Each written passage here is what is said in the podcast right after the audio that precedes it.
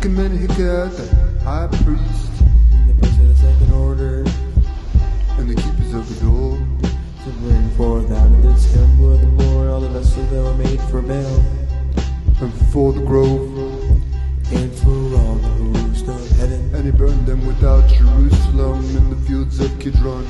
and carry the ashes of them unto Bethel, And he put down the idolatrous priests, whom the kings of Judah had ordained to burn incense in the high places in the cities of Judah.